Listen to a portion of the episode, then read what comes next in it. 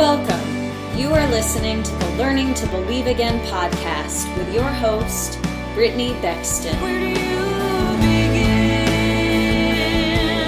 when you're learning to believe again?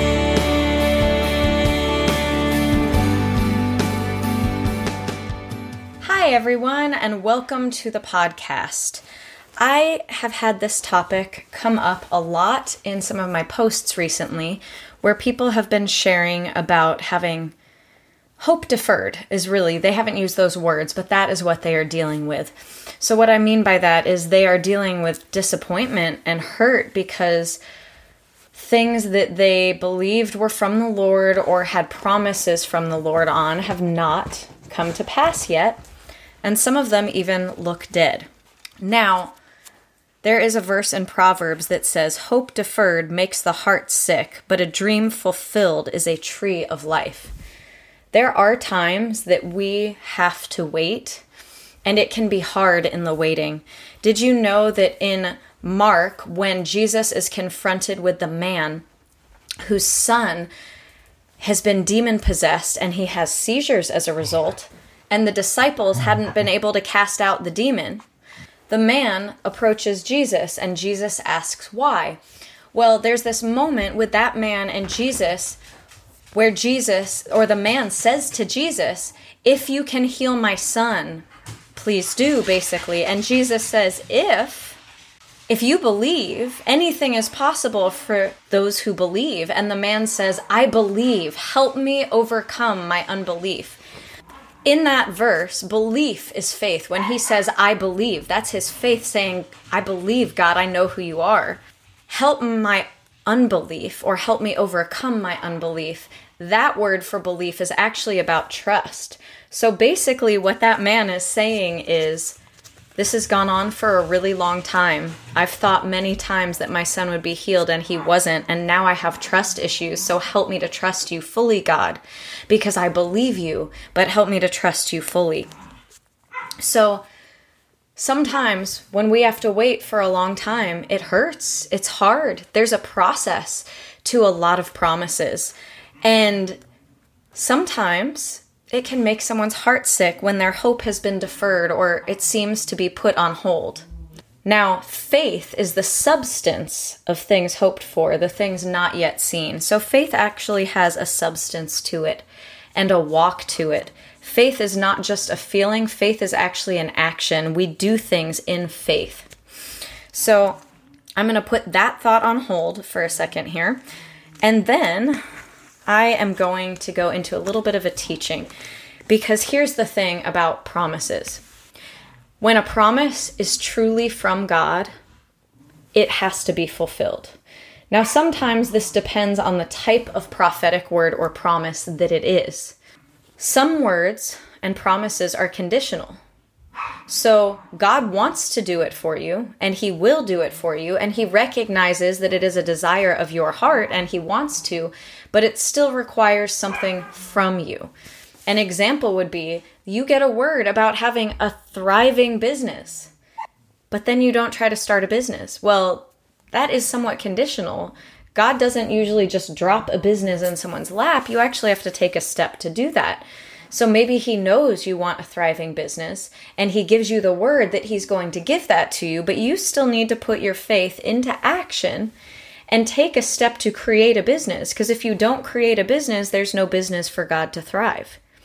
So there are things that we need to do. There are also some words that come and they are conditional in the sense of you get a word and it says, okay, this is kind of a harsh example because a lot of prophetic words don't come this way, but turn from this and I will bless you. Okay, let's, we're just going to use really simple terms here as an example. Turn from that thing and I will bless you over here. Well, guess what? If that person does not turn from that thing, they cannot be blessed over here. Another might be as you focus on this, God will show up in this, this, and this way. Well, guess what? If someone doesn't focus on that, God won't show up in that, that, and that way. So that word is true. God is still faithful, but there was a condition put upon that word. Why am I saying this? Because sometimes people are just struggling because a promise is tarrying. It's not coming yet, but it's still for an appointed time. And that is part of the process. There are also times that people are misled to believe something that is not godly or a godly promise, and there are times that people mislead themselves by expecting a promise to come but not doing what they need to do to make it happen with a condition. So, how do you know if it's a word that's from God or it's not?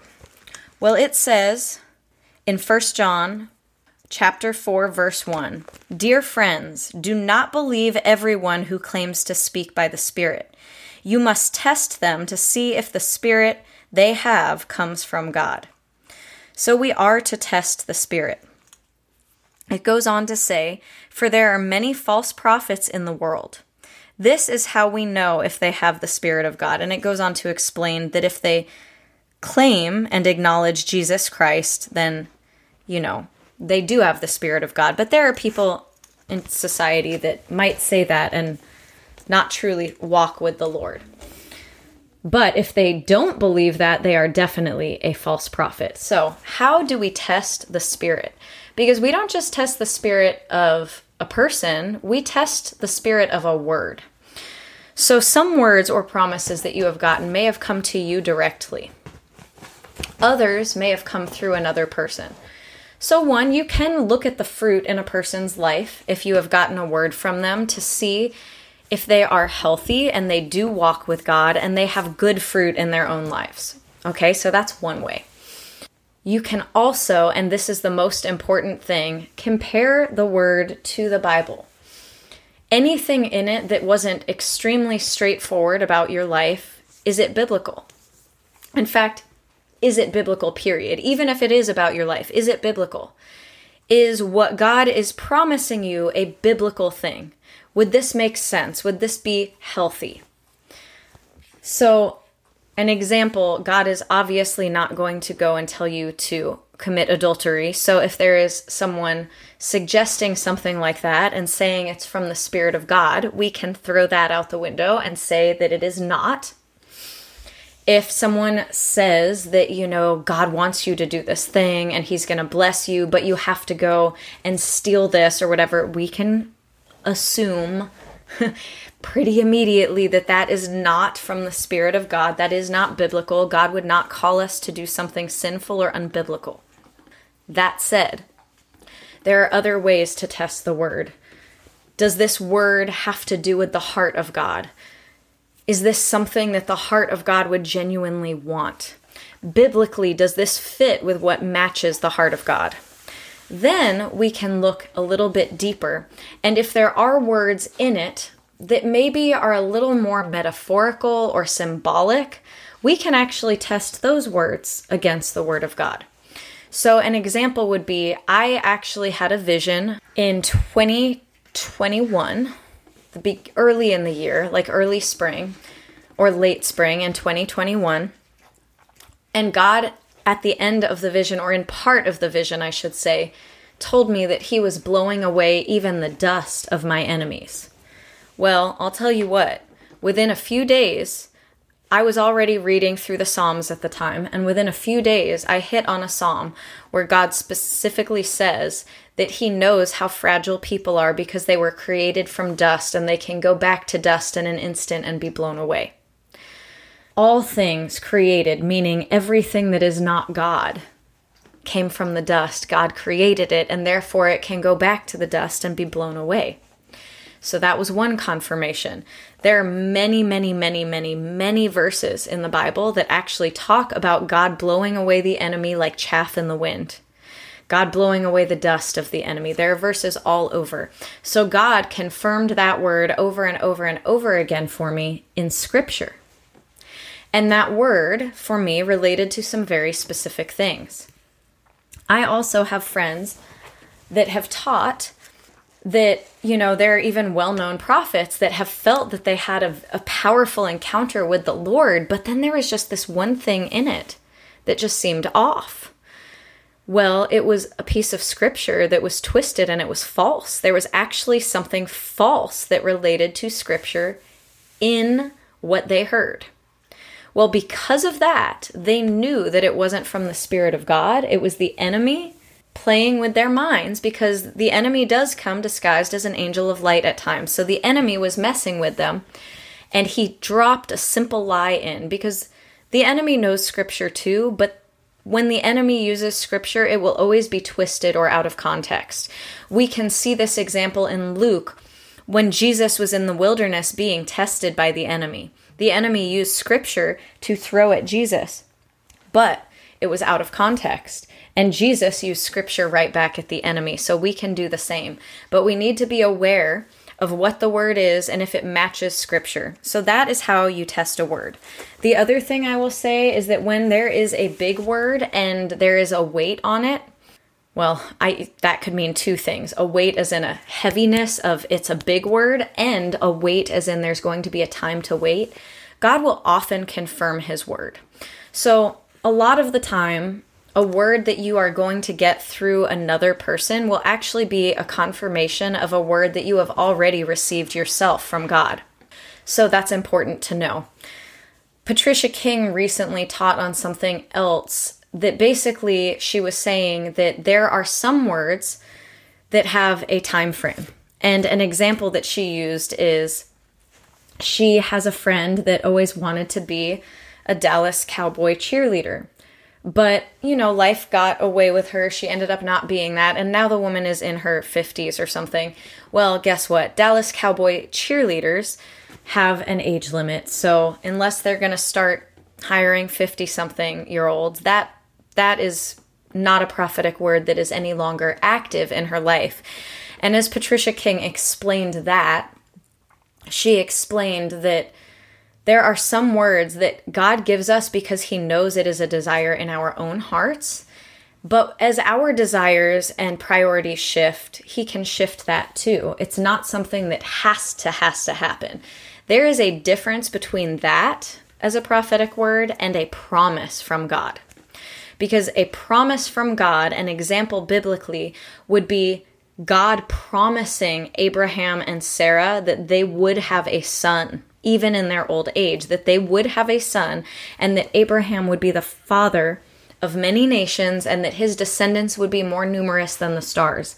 That was a promise. Now, when God issues a promise like that, it must happen. It has to happen. God will make sure it happens. So, even though Sarah and Abraham had to wait on it, and the wait was so difficult and long that Sarah and Abraham took matters into their own hands and did something that wasn't even healthy or wise for them by impregnating her servant girl instead of her. God said, That is not your promised child. Your promised child will be, be with your wife, Sarah. And they were old. They were in their old age. It seemed impossible. It seemed the farthest from happening. And yet, God still brought that promise to pass because that was a promise directly from God, and He ensures that His promises come to pass. In Numbers 23 and 19, it says, God is not a man, so he does not lie. He is not a human, so he does not change his mind. Has he ever spoken and failed to act? Has he ever promised and not carried it through? Those were questions directed that he knew the answer to. The answer was no. He was saying them to those people so that they would know the answer already. No, he hasn't. No, he hasn't. He has never spoken and failed to act. He has never promised and not carried it through. So, we know if we have a promise from God, he will act, he will carry it through. And that verse, in context, is because there was a king that specifically wanted a man to curse Israel because he was afraid of Israel and he was afraid that Israel would come and take over his kingdom.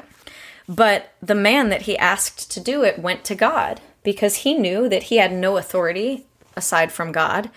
And he asked God, and God said, I have blessed Israel, and therefore what I have blessed no one can curse. So when God makes up his mind and issues a promise, it can't be overturned. It didn't matter what the enemy was doing. God God doesn't lie. God's promise stood. God already blessed Israel. So no matter what the enemy did, they could not curse Israel. So it might have looked really bad. It might have looked like the enemy was going to curse Israel. The enemy might have gone way out of their way to curse Israel, but they couldn't. Because God already made a promise and God already spoke it forth and God blessed Israel.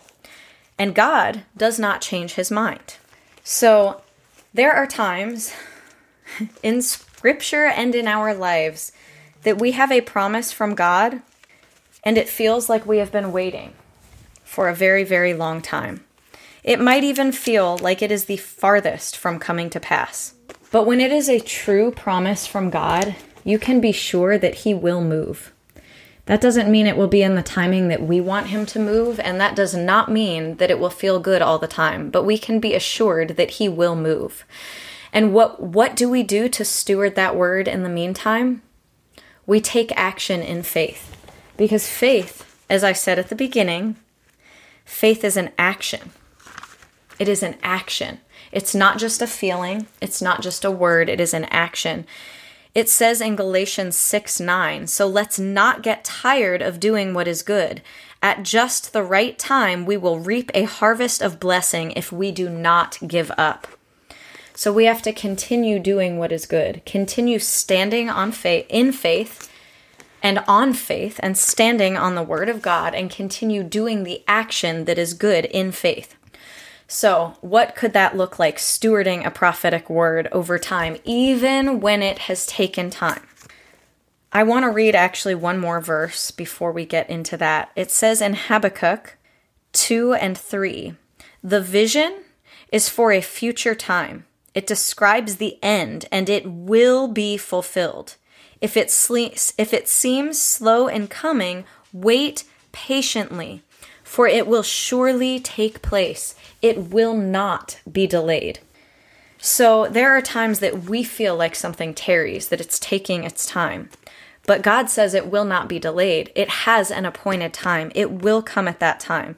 Though it tarries, though it seems slow in coming, Wait for it, for it will surely take place. It will not be delayed. It is yet for an appointed time. So, how do we not get weary in well doing? Sometimes we need to be refreshed in the Lord. There are times that waiting is really hard. And the best thing that you can do in that moment is seek God. Focus on the things that are good in your life, the blessings, and thank God for those blessings. Walk with an attitude of gratitude for the things that He is giving you and the favor that He is giving you in the process. Thank Him even for the healing and the discovery and the growth of the process. And lean into Him and worship Him and let Him refill you. Get in God's presence. It's not by our strength and it is not by our might. It is by the Spirit of God that it is done. So get into God's presence and let His Spirit move and do what only He can do because it is by His Spirit. So when you do feel tired, when you do feel weary, get in His presence and stand on His word. Now, as far as stewarding a prophetic word and how to do that, there are a few things that we can do, and I'm going to give some specific examples because faith is an action. So, when you have a word and you have tested the word and you know that it's from God, and if there is a conditional aspect of it, you know that you have done what you need to do.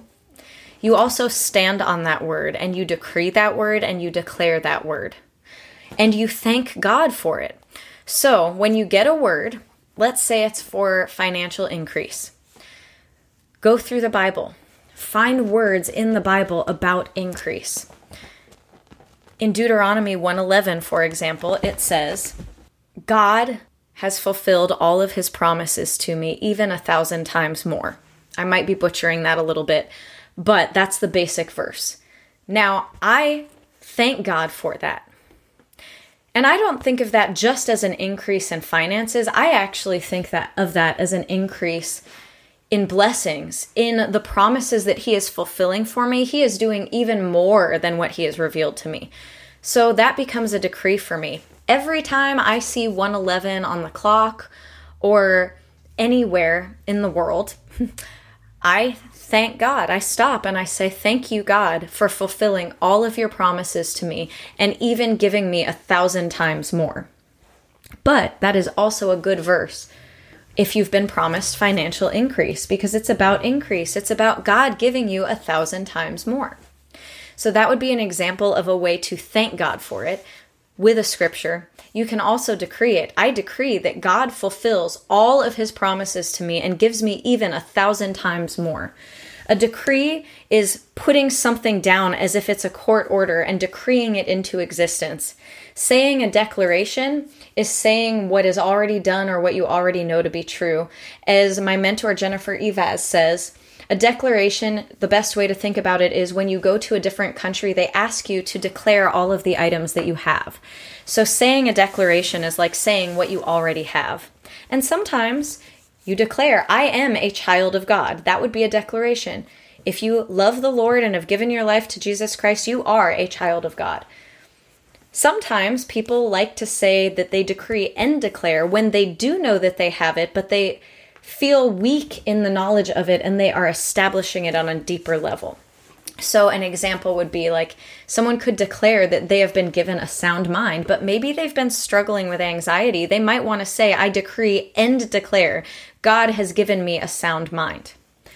So, that would be an example of standing on a promise for healing. There are promises that are in the Bible that are true no matter what. Promises for healing. God is a healer. If you need healing, you don't need a word from a prophet or a dream from God yourself. You just need the word of God. It says that he is a healer. It says that by the stripes of Jesus Christ, we are healed. So you can stand on that word and keep decreeing it and keep standing for your healing. But that would be an example of how you decree the word of God. You could, if you are standing for healing, say, I decree that by the stripes of Jesus Christ, I am healed in the mighty name of Jesus Christ. Amen. That would be a, a decree. You can decree and declare it. Also, thank God for it. Thank you, God, that I have been healed. Thank you, God. Let's say you had sinus trouble. Thank you, God, that I am completely healed of all sinus trouble. Let's say, going back to the example of increase in your finances, God gave you a promise for it, right? Thank Him for it. Thank you, God, for the promise of increase financially. Thank you, God, that you are increasing me financially. I recently read a post from another prophet, Craig Cooney, and he had talked specifically about a personal testimony where he had a dream where God had, I think it was a dream. Sorry, it's his testimony, so I might be butchering it a little bit, but I think he had said it was a dream where God told him that he was going to give him a significant amount of money and that it was time for him to take a break from what he had been working on and focus on this other thing and that God would provide financially. So he started thanking God for it every day for that specific amount of money. Thank you, God, that you are giving me blah, blah, blah. And he did it. And it, you know, God gave him that promise, but it didn't happen right away. And this wasn't a promise that took years and years to come to pass, but it did not happen right away. But he thanked God every day. I can't remember the exact amount of time. I think it was over a year before it came, but one day someone did give it to him. They got a nudge from the Lord and a specific amount, and it was the exact amount that God had told him, if I'm remembering correctly. But he was blessed with a large financial amount. But he knew it was a word from the Lord, he knew it was biblical. He had gotten confirmation of it, and he thanked God for it every single day until it came to pass. So that is one way that we steward those prophetic words. Another way is to take action. So, what would be an example of that? Say it's a financial increase word. You want to make sure that your finances are in biblical order, which, what do I mean by that? You want to make sure that you're tithing because when the tithe goes into the storehouse, God blesses your finances. So even if you don't have finances to tithe much of anything, anytime you get something, you still have to tithe give what you can. It's not about the amount, it's about the tithe. It's the 10%. That's exactly what a tithe is. And so, Sow what you can, even time and effort, even blessings into other people. Sow what and where you can, expecting God to increase it. Because He does keep His word. What's another thing that you can do? You can steward the finances that you have been given. Make sure that the bills and things that you have to pay are being paid on time as soon as you have the money, that there's no delay in that. Make sure that when you do get your finances, as I said before, that you are tithing the first 10% back to God. Because that is stewarding your finances. It's showing God that you are a good steward of them. And that gives him the opening to bless you. What's another example? Maybe he has told you that you are going to have a thriving business. And it's a specific business. It's maybe it's one that you have already dreamed about and god's told you that he's going to. And you don't even know how because you don't have the money to start it yet you know what you can do in faith start doing the research name that business give it a name start doing the research for what you have to do to get in place for that business to get going maybe create a website even if you have to create a free website for it do that. Get it going. Set it up so that you are taking action that says, God, I believe you and I trust your word. Maybe you have a runaway child and you are praying for your prodigal to come home. Make space in your house for them. Because God has promised you that they're going to come home and they're going to be with you for a period of time as they heal. Make space for them. Expect their coming. Thank God for it every day. Pray through Luke 15. Thank you, God. It says in that verse specifically, you know, that the Father, the Son, came to his senses. He came to his senses and he went home to his Father. Now he went home with a repentant heart. And there is a verse where the Father says, We celebrate because my son who was once dead is now alive because he came back.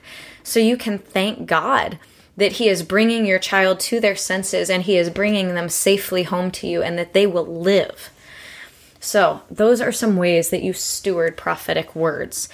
Now, if you are in the midst of believing for a prophetic promise on your life, ask God what a faith action is that you can take to bring that promise to pass. Ask God what a faith action is that you can do to prepare. And know that if it truly is a promise from God, and if you have tested that word, that you can stand on faith and on His word that it will come to pass. And if you are tired and you are weary, go to those that you are close to and love and ask for prayer and comfort and help. But go to God and be in His presence and let Him refill you. I also just want to close out and say, a lot of the time we are given a promise from God, but instead of seeing that promise fulfilled immediately, what we see instead looks like the exact opposite. That happens sometimes. God gives a promise, but what is going on in our lives in the natural in that moment looks like the exact opposite. Well, guess what? Facts are not the truth. The truth is the Word of God.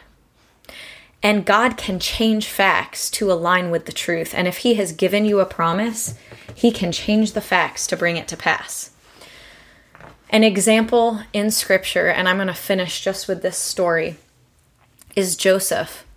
God gave Joseph a dream that he was going to be a leader and that he was going to actually be above his brothers, that they would be serving him and bowing to him and his father. He didn't give him too many details, but he showed him that in a dream. And then he showed him another dream. God gave him that promise in a dream. But Joseph, in the moment, had some character building to do, and Joseph, well, Joseph told the dream to his brothers who did not like it, and to his father who was a little shaken by it as well. And his brothers were so jealous and angry that they actually went to kill Joseph, and then instead of killing him, decided to throw him in a pit and sell him into slavery. So, Joseph was given this prophetic word. He messed up maybe by sharing that prophetic promise with his brothers, but they threw him in a pit. he went into slavery. Did that look like the promise where he was ruling over his brothers? No, he was being ruled over. He was bought. He was a slave. It wasn't anything like the promise. It was the exact opposite of what God had promised him in that dream. But the first master that he was sold to, he had favor with. So even though he was a slave and he was not ruling over anyone, Joseph found favor there and he learned in the process. Well, then, guess what? Another horrible thing happens, and his master's wife tries to sleep with him. And when he refuses her and runs away, she lies to her husband and tells him that Joseph raped her. Well, Joseph is then thrown in prison. He's thrown in prison. Now, he didn't do anything wrong. He had had favor before that, but he was thrown in prison. Again, this looks almost even worse than when he was a slave in his master's home and had some favor. Now he's in prison. He's not even a slave. He's not even free. I mean, he wasn't free as a slave, but at least he wasn't in a jail cell. Now he's in a jail cell, not ruling over anyone. But guess what? In prison, he was given favor. They actually had him help with the other prisoners. And he learned things in prison too. He learned about dreams even deeper. He learned to steward his dreams and he also started interpreting dreams. Well, lo and behold, some people that worked for the king were thrown in jail too by the king. And they both had terrifying dreams or dreams that they didn't know how to interpret.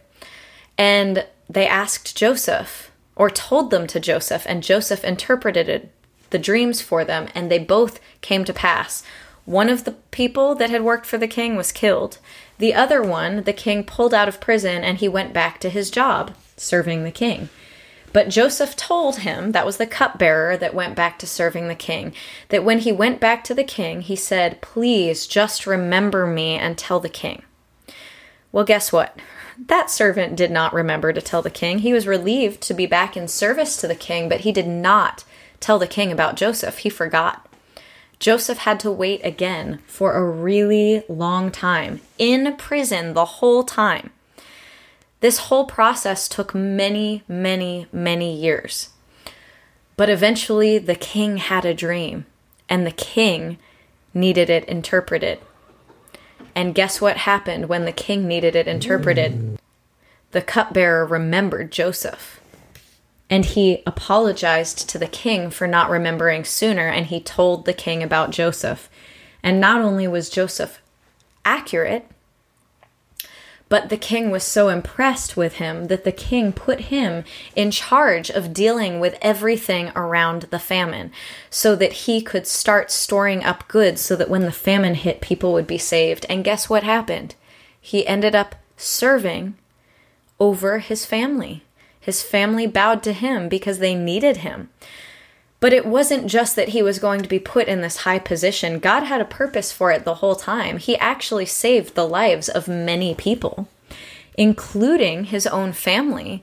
So, was his family bowing to him? Yes, but he also saved their lives. And if he had not been put in that position, they could have all died. So, God has a purpose in everything. And even though it seemed like Joseph may have messed up, God's promise still stood. God had a plan and a promise, and God's plans and God's promises do stand. And even though it seemed like he was in these awful spaces, God was processing Joseph, growing his character, making him able to steward the job that he was given. In his master's home, he learned skills that he needed in that position with the king.